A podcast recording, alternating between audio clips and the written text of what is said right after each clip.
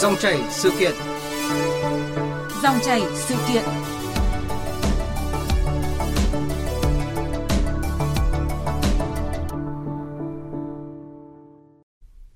Thưa quý vị, thưa các bạn, chỉ còn hơn 2 tuần nữa là đến Tết Nguyên đán nhâm dần.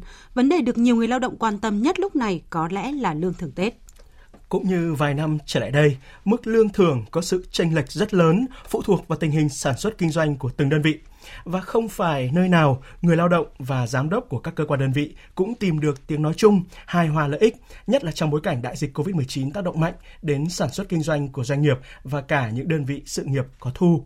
Mà câu chuyện vừa xảy ra tại công ty Pochen Việt Nam ở tỉnh Đồng Nai hay là nợ lương tại bệnh viện Tuệ Tĩnh thuộc Học viện Y Dược học Cổ truyền Việt Nam ở Hà Nội là ví dụ. Để có thêm góc nhìn về vấn đề này, ngay sau đây chúng tôi có cuộc trao đổi với ông Vũ Minh Tiến, Viện trưởng Viện Công nhân Công đoàn, Tổng Liên đoàn Lao động Việt Nam và chuyên gia kinh tế Nguyễn Minh Phong.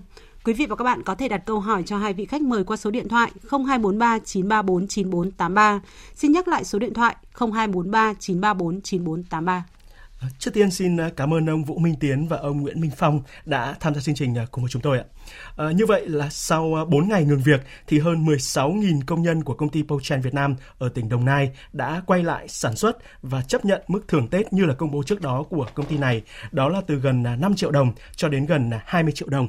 À, tuy là thấp hơn mức thưởng Tết của năm ngoái khoảng à, 20%, song nếu như so với mặt bằng chung thì đây được xem là nỗ lực rất lớn của Pochen Việt Nam. Uh, trong bối cảnh dịch COVID-19 hoành hành suốt năm qua khiến cho sản xuất nhà máy ngưng trệ, doanh thu và lợi nhuận đều sụt giảm. À, công ty cũng vẫn là đảm bảo một phần tiền lương và đóng bảo hiểm xã hội trong suốt thời gian nghỉ dịch gần 3 tháng cho tất cả lao động. À, vậy nhưng chỉ cần thưởng Tết thấp hơn năm ngoái thì hàng chục nghìn công nhân lập tức ngừng việc tập thể. Ừ, ông Vũ Minh Tiến có bình luận gì về cách hành xử này ạ? Vâng, à, để xảy ra sự việc à, như vậy là tôi cho rằng là khá đáng tiếc. À, không chỉ gây thiệt hại về quan hệ lao động, về kinh tế mà cả danh tiếng À, và đây cũng một lần nữa nhắc lại cái bài học cần chia sẻ, à, cần có sự chia sẻ thông tin để tăng cái sự hiểu biết vướng mắc giữa hai bên. Nếu có vướng mắc thì ngồi với nhau để đối thoại thương lượng thì phải có vấn đề. Cụ thể hơn thì thế này thì rõ ràng là về mặt quan hệ lao động thì hàng chục nghìn người lao động và doanh nghiệp đã rất nỗ lực chia sẻ với nhau vượt khó trong một hai năm vừa qua. Nhưng mà rõ ràng là nhiều người lao động chưa được chia sẻ thông tin về mức thưởng Tết. À, tôi cho rằng là như vậy chưa được xin ý kiến đối thoại với nhau trước khi doanh nghiệp quyết định mức thưởng Tết làm cho người lao động cảm thấy ờ, hụt hẫng và và chưa chưa được nhận được sự chia sẻ. Còn về mặt kinh tế thì rõ ràng là thiệt hại 4 ngày công với lại hàng mấy chục nghìn công nhân gây ra là rất thiệt hại kinh tế cho cả hai bên. À, rồi là đơn hàng bị trễ, danh tiếng uy tín công ty bị giảm. À, và ở đây nữa tôi cho rằng là cái trình tự cũng có một cái vấn đề nữa là trình tị người lao động ngừng việc à, tôi cho rằng là cũng cũng chưa đúng theo quy định pháp luật. Bởi vì về bản chất ở đây là xảy ra tranh chấp động tập thể lợi ích nhưng mà đã bỏ qua vấn đề thương lượng đối thoại hòa giải và cái vai trò của tổ chức công đoàn cơ sở cũng cũng cần phát huy tốt hơn. À, và nhưng mà cuối cùng thì cũng một tin khá là vui.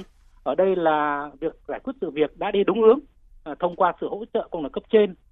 À, đặc biệt là vai trò của công đoàn cơ sở đã phát huy vai trò tập thể người động đã tham gia đối thoại thống nhất và chia sẻ với nhau và hai bên đã đi đến thống nhất ừ, và đã giải quyết được vấn đề cơ bản. Dạ vâng, ờ, chúng tôi cũng rất là muốn nghe ý kiến của chuyên gia kinh tế ờ, Nguyễn Minh Phong ạ. Vâng, trước hết là xin chào biên tập viên Hải Quân cũng như là thính giả của chương trình. À, tôi hoàn toàn chia sẻ với ý kiến uh, vừa mới phân tích uh, của anh Minh Tiến.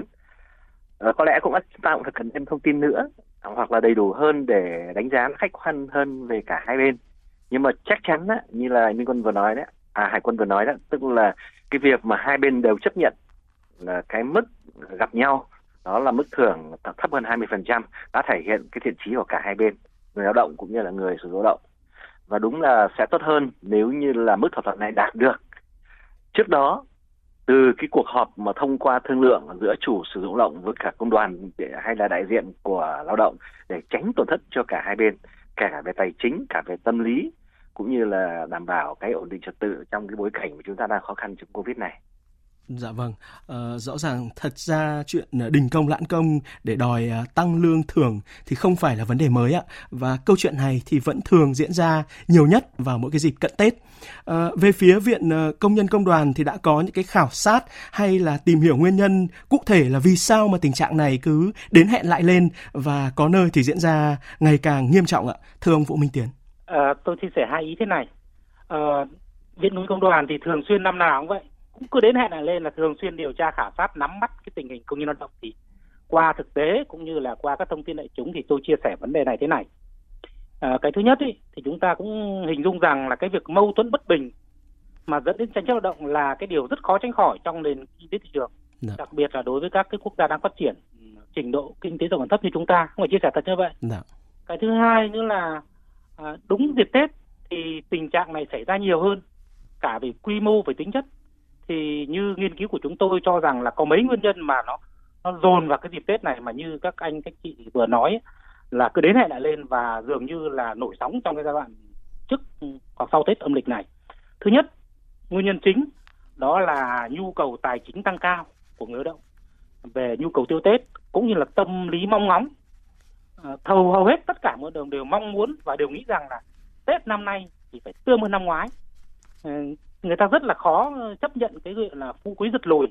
Tết thưởng tết năm nay mà thấp hoặc bằng cái năm ngoái thì gây, gây rất dễ gây ra sự bất bình cũng như là sự không hài lòng lao động nếu tôi dùng nếu nếu như mà trước đó không được chia sẻ không được thảo luận và không được xin ý kiến. Đấy cái tâm trạng chung như vậy. Cái thứ hai là vì lý do khách quan, rất nhiều doanh nghiệp là cần hoàn thành đơn hàng bù cho một hai tuần nghỉ tết sắp tới. À, trong khi là chúng ta thì doanh nghiệp Việt Nam thì cần nghỉ một hai tuần. Trong khi đó thì các thế nước thế giới thì người ta ăn Tết dương lịch, người ta nghỉ Tết dương lịch, thế là các đơn hàng thì vẫn cần. Cái giai đoạn này là rất nhiều doanh nghiệp đang cầu lao tăng cao và cầm, cần gấp đơn hàng. Và một ý thứ ba nữa mà tôi phân tích về mặt quan hệ lao động ấy, thì đại đa số các đòi hỏi của người lao động về lương thưởng Tết này thì chúng ta cũng phải nhìn nhận rằng là đều chính đáng cả. Được dư luận rất ủng hộ báo chí rồi là mọi người lao động các cái doanh nghiệp xung quanh rất ủng hộ. Và hầu hết hầu hết thôi không tất cả là đã đều được doanh nghiệp ủng hộ một phần tức là đáp ứng một phần hoặc toàn bộ các đòi hỏi đó. Và tôi chưa chia sẻ thật đó dường như là một kinh nghiệm mà người lao động nhận ra rằng đây cái, cái cách thức và thời điểm đưa ra lương thưởng cái dịp này dường như là đạt được hiệu quả cao nhất. Chính vì vậy mà vấn đề này xảy ra. Nhưng mà ở đây thì tôi cũng xin thêm một phút nữa hai phút nữa để bình luận thêm cái ý mà mà anh có nói rằng là ngày càng diễn ra nghiêm trọng. Thì ở đây tôi phải đính chính ngay. Bằng các con số thì tôi không đồng ý cái ý kiến này. No. Dạ. mà phải nói là những năm gần đây thì tình hình này giảm và tốt hơn rất nhiều những năm trước. Bởi vì chúng ta phải căn cứ vào các cái tiêu chí như thế này. Số vụ xảy ra trong một năm hoặc là số vụ xảy ra trong cái quý tết này. Rồi là số người tham gia trên vụ số ngày đình công nghỉ việc trên vụ và đặc biệt là tổng số ngày công mất đi trong các tổng trong cái quý Tết đình công này. Và phải ghi nhận thêm cái sự vào cuộc rất tích cực của các cơ quan chức năng trong đó đặc biệt tôi nói là cái vai trò công đoàn cơ sở và công đoàn cấp trên đã rất kịp thời uh, tuyên truyền vận động vấn đề thưởng Tết và đối thoại thương lượng để mà không xảy ra giảm cái tình trạng này trong một hai năm tới nhưng mà riêng năm nay thì là rất đặc biệt là do tác động của covid thì tình hình nó có thể là nó có những tác động ngoài cái cái cái quy luật chung đó thế nên là công ty trường hợp công ty Paul Trend vừa rồi là một ví dụ điển hình Dạ vâng ạ. À, còn chuyên gia kinh tế Nguyễn Minh Phong có lý giải à, như thế nào về cái tình trạng à, cũng khá nhức nhối này ạ? Vâng, trước hết cần phải khẳng định rằng là đình công, lãng công hay ngừng việc tập thể là bình thường dạ. trong kinh tế thị trường. Thậm chí là ở nước ngoài thì ngay cả cảnh sát, bác sĩ rồi uh, giáo viên tất cả các người lao động trong khu vực ờ, nhà nước đó, cũng đình công lãng công đòi tăng lương tăng thưởng vân vân. Cho nên chuyện đó là bình thường. Ở Việt Nam ấy thì cùng với hội nhập thì cái việc quyền tự do dân chủ của người lao động ờ, cũng được nâng lên và được khẳng định cũng như là được kiểm định thông qua những hình thức biểu đạt tập thể của mình như chúng ta vừa mới nêu. Và mỗi sự vụ thì đều có lý do đa dạng sâu xa và trực tiếp và gián tiếp khác nhau chứ không giống nhau hoàn toàn nhưng mà cái việc mà ngừng việc mà phòng dịch sát tết ấy do sự thất vọng về lương thưởng uh, cũng không phải là ngoại lệ và nó cũng không khó hiểu. Mặc dù đây là thời điểm rất nhạy cảm nó không hoàn toàn chỉ là do người lao động chụp cái thời cơ này để mà ngừng việc để mà ngừng việc gây áp lực đâu mà kinh tiến thì cũng hơi cực đoan. Và chúng tôi cho rằng là ở văn hóa Việt Nam là người ta rất trông cậy vào tiền lương tiền thưởng Tết bởi vì gần như là trong năm không có tích lũy chỉ trông cậy vào tiền thưởng để có tiền tiêu tết. No. Dạ. thế nếu mà tiền tiêu tết mà không được như kỳ vọng thì sự thất vọng nó sẽ tăng lên. Và do đó nó dễ gây ra kích động tâm lý đám đông để mà tạo ra sự việc tập thể. Trên vấn đề ở đây chúng tôi cho rằng ấy, là cần phải đúng luật đúng quy trình cho cả hai bên. Thứ hai ấy, là cả hai bên cùng phải kiềm chế để tránh những chi phí phát sinh. Rồi ờ, hai bên cùng phải thể hiện thiện trí và đặc biệt là sự minh bạch thông tin từ phía người sử dụng lao động để cho người lao động có thể chấp nhận và thông cảm hơn nữa người lao động và người hiểu người và và người sử dụng lao động cũng phải hiểu văn hóa của nhau để mà cùng ứng xử phù hợp. Và vì thế chúng tôi cho rằng là điều quan trọng nhất ý, là doanh nghiệp phải có một cái cơ chế để cộng hưởng lợi ích giữa người lao động và người sử dụng lao động. Tránh cái việc mà tạo ra một cái cơ chế mà theo kiểu triệt tiêu lẫn nhau. Anh thắng tôi thua anh được thì tôi không được vân vân. Thế như vậy nó sẽ tạo ra một sự đồng thuận. Uh, không có xung đột lợi ích lớn để gây ra những cái căng thẳng chúng ta đã thấy. Dạ vâng ạ. Uh, theo ông Vũ Minh Tiến ạ, nếu như mà không giải quyết kịp thời thì những cái vụ việc hàng chục nghìn lao động đình công như là tại công ty Pochen Việt Nam ở tỉnh Đồng Nai có thể ờ, gây những cái hệ lụy ra sao ạ? Um, hệ lụy thì có cả trước mắt và lâu dài nhưng mà nếu như mà à, theo quan sát và đánh giá của chúng tôi thì có thể đánh giá theo cấp độ thế này. Nếu như mà cấp độ doanh nghiệp thì rõ ràng là chúng ta đã nhìn ngay tới cái sự thiệt hại về mối quan hệ đấy sau cái điều trong cái cái cái cái cuộc ngừng việc này thì rất rất nhiều thời gian để hàn gắn mối quan hệ và để quay trở lại cái cái cái mối quan hệ từ cái không khí rồi là cái khí thế lao động tốt như trước. Yeah. Dạ. Cái thứ hai là về kinh tế như vừa nãy tôi nói là mấy chục nghìn nhân công nhân với bốn ngày đấy thiệt hại rất kinh tế rất lớn và đặc biệt tôi nói là về danh tiếng cũng như là không chỉ báo chí ở Việt Nam đâu các nước cũng rất nhiều và chúng ta đã biết là công ty Pauchen này là chỉ là một trong những công ty con của cái hệ Pau thôi Pau Chen, Pau En, Pau Ung um rất là nhiều. Đấy thì là nó làm cho có thể là danh tiếng cái xuất đơn hàng thì cũng cũng rất là quan trọng. Thì chính vì vậy mà cái cái tính thiệt hại thì không chỉ là tính thiệt hại của trước mắt này mà còn lâu dài rất nhiều. Cái thứ hai là tôi vừa nói về cái chú tập tập đoàn. Có thể là khi xảy ra cái tranh chấp mâu thuẫn ngừng việc ở công ty Pau Chen này có thể là kéo theo dây chuyền của một loạt các công ty Pau khác, ví dụ Pau En ở, ở thành phố Minh ạ, tới 60 nghìn còn Pau Ung chẳng hạn Pau ở Long An chẳng hạn một loạt các công ty khác mà trong cái hệ sinh thái của công ty này cũng rất là là là dễ gây ra ngừng việc. Tiếp theo và tương tự như vậy thì nó có thể cái lây truyền ra ở cấp địa phương và cấp ngành à, nguy cơ mất ổn định trật tự an toàn xã hội ổn định kinh tế xã hội quan hệ lao động. Đặc biệt là chúng ta đang có nhu cầu ổn định hài hòa để mà phục khôi phục phát triển kinh tế và vượt qua giai đặc biệt qua này. Nhưng mà ở đây thì tôi cũng xin nhấn mạnh thêm một điều rằng là chúng ta cũng phải đặt trong mối quan hệ hài hòa. Tôi rất chia sẻ với lại à, học giả à, kinh tế Nguyễn Minh Phong chúng ta ở đây đặt vấn đề quan hệ hài hòa. Chúng ta không thể là vì vì vấn đề A vấn đề B C những hệ lụy đó mà chúng ta bỏ qua cái quyền lợi của hai bên. Đặc biệt ở đây là quyền lợi chính đáng của lao động. Tôi cho rằng là những mong muốn là cải thiện cuộc sống có một ít lương sau 12 tháng cả năm có ít tiền Tết để về với gia đình cũng như là có một cái chút Tết tươm tất như mọi năm cũng là rất chính đáng và cũng rất nhiều công ty cũng đã dành cho khoản này. Ừ, thế thì như vậy là cũng không thể đánh đổi cái việc mà hy sinh cái quyền lợi của bên này cho bên kia đặc biệt là à, cần phải bảo vệ tốt hơn những người lao động. Và nếu như mà chúng ta giải quyết được một lần cái tranh chấp mâu thuẫn này và hai bên tôn trọng nhau và bảo đảm tốt cái quyền lợi lao động thì sẽ, sẽ được một cái là duy trì quan hệ lao động sau này tốt hơn tôi nói là cái quan hệ bền vững có thể là tranh chấp một lần nhưng mà sẽ sẽ là một cái bài học một cái kinh nghiệm để chúng ta có duy trì một quan hệ lao động ở công ty Pauchen nói riêng và nhiều công ty nói chung trong giai đoạn tới và như vậy sẽ góp phần cái phát triển kinh tế bền vững tức là phát triển bền vững thông qua đối thoại thương lượng và dạ. hòa lợi với nhau. Vâng. Dạ vâng. À, có thể nói là dù ờ, rất nỗ lực đấy ạ, song ờ, thực tế buồn đó là cái bức tranh lương thưởng Tết năm nay có phần à, kém tươi sáng như là nhận định của ông à, Ngọ Duy Hiểu, Phó Chủ tịch Tổng Liên đoàn Lao động Việt Nam khả năng lương thưởng năm nay sẽ giảm khá nhiều, có thể 30 đến 50% số doanh nghiệp sẽ giảm số thưởng cho người lao động. Nhiều doanh nghiệp thì đang nỗ lực để vẫn duy trì cái lương tháng 13, tuy nhiên là mức thưởng cụ thể nó cũng sẽ thấp hơn năm trước. Vâng, lương thưởng Tết thấp hơn và sự tranh lệch thì cũng ờ, ngày một nới rộng khi mà có nơi thì thưởng tiền tỷ, có chỗ thì chỉ vài chục nghìn đồng, thậm chí là chẳng có đồng nào cả. Ờ, chuyên gia kinh tế Nguyễn Minh Phong ờ, nhìn nhận thế nào về vấn đề này ạ? Vâng, chúng ta phải khẳng định là sự tranh lệch tiền lương thưởng giữa các doanh nghiệp là bình thường và do đó trong dịp Tết nó cũng là bình thường hơn nữa bối cảnh dịch chúng ta đang trải qua hai năm vừa rồi rõ ràng là nó cũng tạo ra một cái bối cảnh kinh tế xã hội không bình thường. Do đó là nhiều doanh nghiệp hay là không nói là đa số doanh nghiệp là sẽ bị gặp những khó khăn rất lớn. Và do đó là thu nhập cũng như lương thưởng của họ sẽ bị cắt đi. Nhưng đồng thời lại một số doanh nghiệp trong một số lĩnh vực khác ấy, thì một là họ đúng cái nhu cầu của xã hội ví dụ như là IT hay là công nghệ thông tin và điện tử vân vân hay là vận tải đường biển có khi lại là cơ hội để họ làm ăn. Do đó là cái thu nhập và lương thưởng lại tăng lên. Thế thì uh, gia tăng theo cái thưởng tết nó cũng bình thường. Cho nên là vấn đề đó là ở đây là quan trọng nhất như là anh chị có nói là thông tin một cách minh bạch. Bên khó khăn thì phải nêu thông tin ra để cho cộng đồng lao động hiểu biết và tính trung thực tính thiện trí của cả hai bên là cực kỳ quan trọng để vấn đề mà tránh những cái hệ lụy buồn.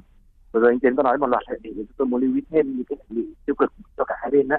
Đó là không chỉ là đổ vỡ hợp đồng về lao động đổ vỡ hợp đồng về kinh doanh mà nếu mà quá khích ấy, có thể gây ra một số tội phạm ví dụ như là hình sự về đập phá tài sản của doanh nghiệp hoặc là người lao động có thể bị đuổi việc giãn việc tiếp hoặc là gián tiếp sau này vân vân tất cả những điều đó đều có thể gây ra hệ lụy trên vấn đề là một là đúng quy trình hai là đúng chính và đặc biệt ấy, là sử dụng biện pháp ôn hòa thương lượng là tốt nhất có sự can thiệp và có sự chỉ đạo của các đoàn gọi là cấp địa phương nữa của trung ương thì càng tốt để nó tránh những cái xung đột không đáng có thể xảy ra. Dạ vâng. Và trong bối cảnh này ấy, tôi cho là công đoàn một số nơi nếu có quỹ tốt để cả cấp của nhà nước ấy, có thể là hỗ trợ một phần cho lao động ở khu vực mà bị kém tiền lương bình thường.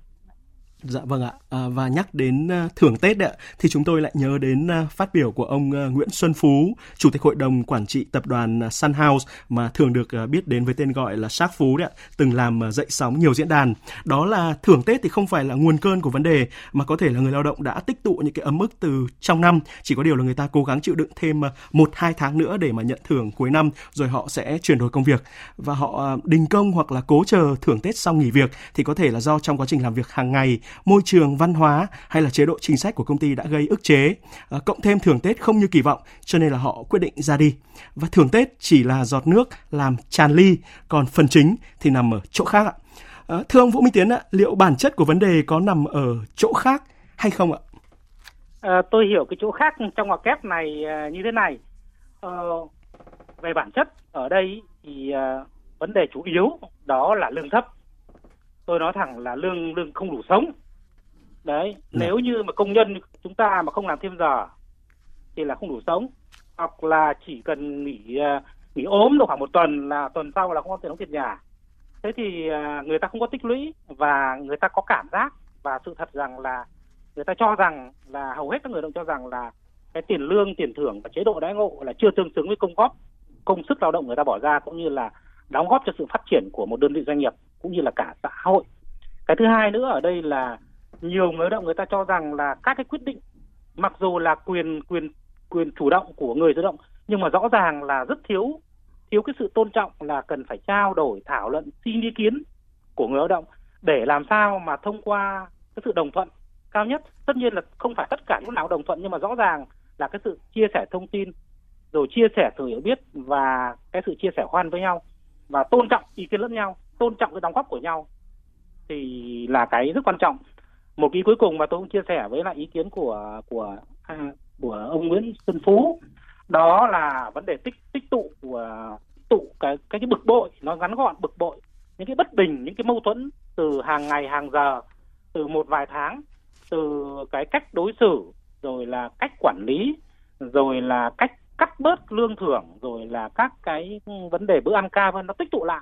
Và đây là cái thời điểm mà mà mà, mà gọi là một cái cú hích để cho người ta có một cái phản ứng. Tôi cho rằng là phản ứng tập thể tôi dùng từ phản ứng tập thể của người lao động à, trước những cái bất bình của mình thôi. Đấy. Dạ vâng, à, có thể thấy là Tết Nguyên đán thì đã cận kề rồi. Trong khi à, nhiều lao động đang mải so sánh mức thưởng Tết của mình với những cái đồng nghiệp ở các công ty hay là địa phương khác thì à, có những người đến lúc này vẫn đang khổ sở vì bị chậm lương và nợ lương suốt nhiều tháng qua. Và thật à, xót xa, đó lại là câu chuyện của lực lượng tuyến đầu hàng chục y bác sĩ của bệnh viện Tuệ Tĩnh thuộc Học viện Y Dược học Cổ truyền Việt Nam ở Hà Nội vào chiều qua đã phải cầm băng rôn đứng ở trước cổng bệnh viện để yêu cầu lãnh đạo trả lương. À, tình trạng nợ lương kéo dài suốt 8 tháng qua đã khiến cho cuộc sống của họ vô cùng khó khăn và nhiều cán bộ y bác sĩ đã phải đi bán rau, đi làm shipper để trang trải cuộc sống. Tại vì sao chúng ta lại quyết định xuống đường mà chúng ta không tiếp tục kiên trì để chúng ta có thể không chờ nữa rồi, đói quá rồi. Từ tháng 5 2021 đến tháng 11 2021 là chúng tôi chưa có lương, chúng tôi chỉ được hưởng 50% lương, như tôi là tôi chỉ được 2 triệu 7 một tháng. Tháng 12 và tháng 1 giờ tôi chưa nhận được đồng lương nào. Chúng tôi bức xúc là vì chúng tôi là những con người phải chịu trực tiếp về cái vấn đề là phải sống trong môi trường tự chủ, nhưng chúng tôi lại không được bàn và không được biết về cái vấn đề tự chủ. Thì khi mà người lao động chúng tôi ờ, có ý kiến với ban lãnh đạo thì ban lãnh đạo chỉ trả lời một câu rằng là vì đơn vị bệnh viện vệ sinh đã đã tự chủ và khi tự chủ thì sẽ phải à, tự lo. Đa số cán bộ ừ, bệnh viện vệ tính chúng tôi là toàn các điều dưỡng viên, các kỹ thuật viên nên hệ số lương của các bạn ấy rất là thấp. Tính cả phụ cấp ngành, phụ cấp độc hại hay là lương thì các bạn chỉ rơi vào khoảng 6 7 triệu đồng một tháng nếu như là đầy đủ lương 100% và từ tháng 5 thì chúng tôi chỉ nhận được là có một nửa. Đối với cả các bạn mà hệ số thấp hơn nữa thì nó chỉ rơi vào từ 1 đến 3 triệu đồng. Và chúng tôi vẫn phải đảm bảo các công tác chuyên môn của ngành y tế. Ngoài ra thì chúng tôi phải tranh thủ làm các công việc khác, ví dụ như là bán hàng, chạy shipper, chạy Grab, thêm thu nhập để tồn tại được cái cuộc sống cơ bản cho gia đình. Vâng, chuyên gia kinh tế Nguyễn Minh Phong có suy nghĩ như thế nào trước những cái chia sẻ và về câu chuyện quá buồn của những người mặc áo blue trắng phải xuống đường để đòi tiền nợ lương suốt đã 8 tháng qua ngay giữa thủ đô như vậy ạ? À, vâng, à, chúng tôi cũng đã tham gia rất nhiều các nghiên cứu đề tài xung quanh vấn đề tự chủ của đơn vị công lập mà bệnh viện là cũng là một trong những cái dạng đối tượng phải tự chủ và trên thực tế thì cũng đã có một số bệnh viện tự chủ như là Bạch Mai nhưng mà nếu như Bạch Mai họ làm rất tốt và họ được lương thưởng rất là tốt ấy, thì đúng là y học cổ truyền thì lại dường như gặp khó khăn. À, cái khó ở đây chúng tôi hiểu về mặt khách quan rất thông cảm với bệnh viện đó, đó là do cái tự chủ nó đòi hỏi là anh lương thưởng dựa trên thu nhập thực tế mà bệnh viện có được. Và nếu tự chủ quá nhanh mà trong khi đó là cái sự cải thiện về luồng khách cũng như là thu nhập không tốt thì nó sẽ làm giảm cái nguồn trả lương và đó gây khó cho bản thân các cái lãnh đạo. Ờ, dân tộc dân tộc càng khó bởi vì do covid thì bệnh nhân rất là ngại hơn nữa là cái phòng tư về y học cổ truyền ngoài ngoài bên ngoài học cạnh tranh cũng mạnh hơn là so với những bệnh viện kiểu khác. Thì bệnh nhân buộc phải đến bệnh viện, nhưng mà riêng y học cổ truyền người ta phải đến nhà. Chính vì thế điều này cũng thấy rằng là có lẽ là ban giám đốc phải rút kinh nghiệm ở mấy cái điểm. Như chúng ta vừa nghe một phản ánh của mấy cán bộ trong bệnh viện đấy, là cái phương án, thời ngay cả thời gian tự chủ cũng không công bố. Thì rõ ràng ở đây là vi phạm quy định về quy trình tự chủ, là các phương án đấy phải được bàn bạc, trao đổi thống nhất trong nội bộ, rồi được cấp có thẩm quyền phê duyệt thế nhưng mà dường như là ở đây có lẽ họ chỉ làm được một nửa cái quy trình đó là cấp trên phê duyệt mà ở dưới không được đồng thuận để biết. Thứ hai nữa là nên có sự điều chỉnh năng động hơn về cái hoạt động mô hình hoạt động. Không chỉ là phân biệt về lương thưởng giữa các cái đối tượng ở cán bộ trong bệnh viện để mọi người biết mà nên có một cái sự chuyển hướng đó là hướng tới người bệnh nhiều hơn có thể là phát triển mạnh cái mô hình bác sĩ gia đình. Hay là trong năm vừa qua chúng ta rất thiếu bác sĩ mà tại sao bác sĩ đông y à, tây à, đông tây y thì rất thiếu? Trong khi đông y học cổ truyền thì lại không có việc làm. Đây là điều rất vô lý. Phải chăng là lỗi của một ngành y tế hay là của bản thân bệnh viện là không huy động lực lượng này hỗ trợ việc chống dịch covid để vừa có thu nhập, vừa tạo được trách nhiệm cộng đồng? Trên rõ ràng ở đây là nó có cái phần của lãnh đạo. Mà có lẽ lãnh đạo là nhiều hơn là lỗi của cái việc tự chủ. Bởi vì ở phía trên khi họ đưa ra tự chủ, họ đã có những cân nhắc nhất định. Dạ vâng, và có một điều đáng nói là giáo sư tiến sĩ Trương Việt Bình, nguyên giám đốc Học viện Y Dược học cổ truyền Việt Nam thì lại cho rằng là trong thời buổi dịch bệnh COVID-19 như thế này thì nợ lương là chuyện bình thường. Ông Vũ Minh Tiến có đồng tình với nhận định này hay không ạ? ờ, ngay như cái việc mà theo luật vì điều kiện khách quan mà người sử động nợ lương của người động cũng không được vượt quá 30 ngày khách quan mà tôi cho rằng là không hiểu thế nào là bình thường nếu như mà nợ lương hầu hết người lao động chúng ta, chúng tôi là cứ sau một, hai tuần mà không lĩnh lương là là, không có đo tiền, đóng tiền điện, không có đóng tiền nhà, không có tiền đóng học phí, thì không biết đấy là có là bình thường hay không? Rồi thậm chí là nếu như mà một tháng, hai tháng thì chắc chắn là không còn gạo mà ăn, rồi không còn tiền mà chữa bệnh, thì nói chung là không thể sống được, thì tôi không hiểu như vậy là có là bình thường hay không. Và đặc biệt ở đây tôi nói là cái cái trách nhiệm của của người sử động là phải tuân thủ theo luật lao động đã là không nợ lương và nếu mà khách qua được 30 ngày và và như vậy là cũng không người lao động tôi cho rằng là người ta chỉ dụng chủ yếu là vào lương thôi mà không có thì thì tôi tôi không không không không cho rằng là không sống được là bình thường Dạ vâng. Dạ, vậy theo chuyên dạ vâng, chúng tôi rất muốn nghe ý kiến của chuyên gia kinh tế à, Nguyễn Minh Phong ạ. Theo ông thì phải làm gì để nợ lương một câu chuyện vô cùng bất thường với tất cả lao động không trở thành bình thường trong con mắt của một số lãnh đạo ạ? Thế chúng ta phải loại trừ cái nhóm đối tượng mà phải ờ, tự chủ ờ, đột ngột từ ờ, dịch vụ công à, từ đơn vị sự nghiệp công thuộc gọi là nhà nước bao cấp đấy sang thả vào thị trường. Thì rõ ràng là nó có cái khách quan là không kịp chuyển đổi cả tư duy cả cơ chế và các cái chính sách khác cũng như là nguồn khách hàng thì rất có thể là họ sẽ phải nợ lương. Và cái điều này thì cũng đang được ngành y tế cũng như là các quan chức năng là xem xét để có sự điều chỉnh nhất định. Chứ nếu không thì cũng là là một vấn đề thực sự là khó khăn khách quan. Thế còn nợ lương nói chung ý, thì như đã anh tiến đã, đã nói rồi rõ ràng là nó có quy định nhiều luật để can thiệp vào vấn đề này. Thế còn nếu đơn vị nào mà hay lãnh đạo nào mà bảo là lương là bình thường thì có lẽ người đấy thì một là lên giải thẻ doanh nghiệp hai là lên từ chức hoặc là chuyển sang làm việc khác để cho những người có khả năng trả lương cho người lao động họ sẽ lên lãnh đạo để có lợi cho cả đất nước cũng như cho cộng đồng người doanh nghiệp. Dạ vâng ạ, quả thật là một phát ngôn rất là khó có thể chấp nhận. Ờ, thưa hai vị khách mời, nhìn rộng hơn ạ, để đảm bảo hài hòa lợi ích giữa người lao động và người sử dụng lao động, để không còn những cái sự việc đáng tiếc như là ở bệnh viện Tuệ Tĩnh Hà Nội hay là công ty Pochen Việt Nam ở tỉnh Đồng Nai, thì chúng ta cần ưu tiên thực hiện ngay những hành động ra sao ạ? Thưa ông Vũ Minh Tiến. Um, có lẽ là quan trọng nhất thì vẫn phải là vấn đề bảo đảm việc làm ở đây là với cái thu thu nhập đủ sống.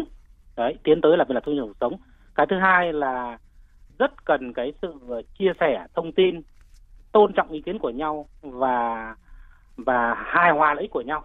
Và cái thứ ba là chúng ta hãy sống và làm việc theo pháp luật. À, người lao động cũng người như người lao động hãy thực hiện tốt cái cái nghĩa vụ của mình. Sau đó thì yêu cầu bên kia thực hiện bảo đảm quyền lợi cho mình để tất cả cùng phát triển. Dạ vâng. À, chuyên gia kinh tế ờ, Nguyễn Minh Phong còn muốn ờ, bổ sung thêm vấn đề gì nữa không ạ? Vâng, ngoài ý kiến của ý kiến tôi chia sẻ ra thì có lẽ có ba có ba cái điểm nhấn chúng tôi muốn nhấn mạnh thêm.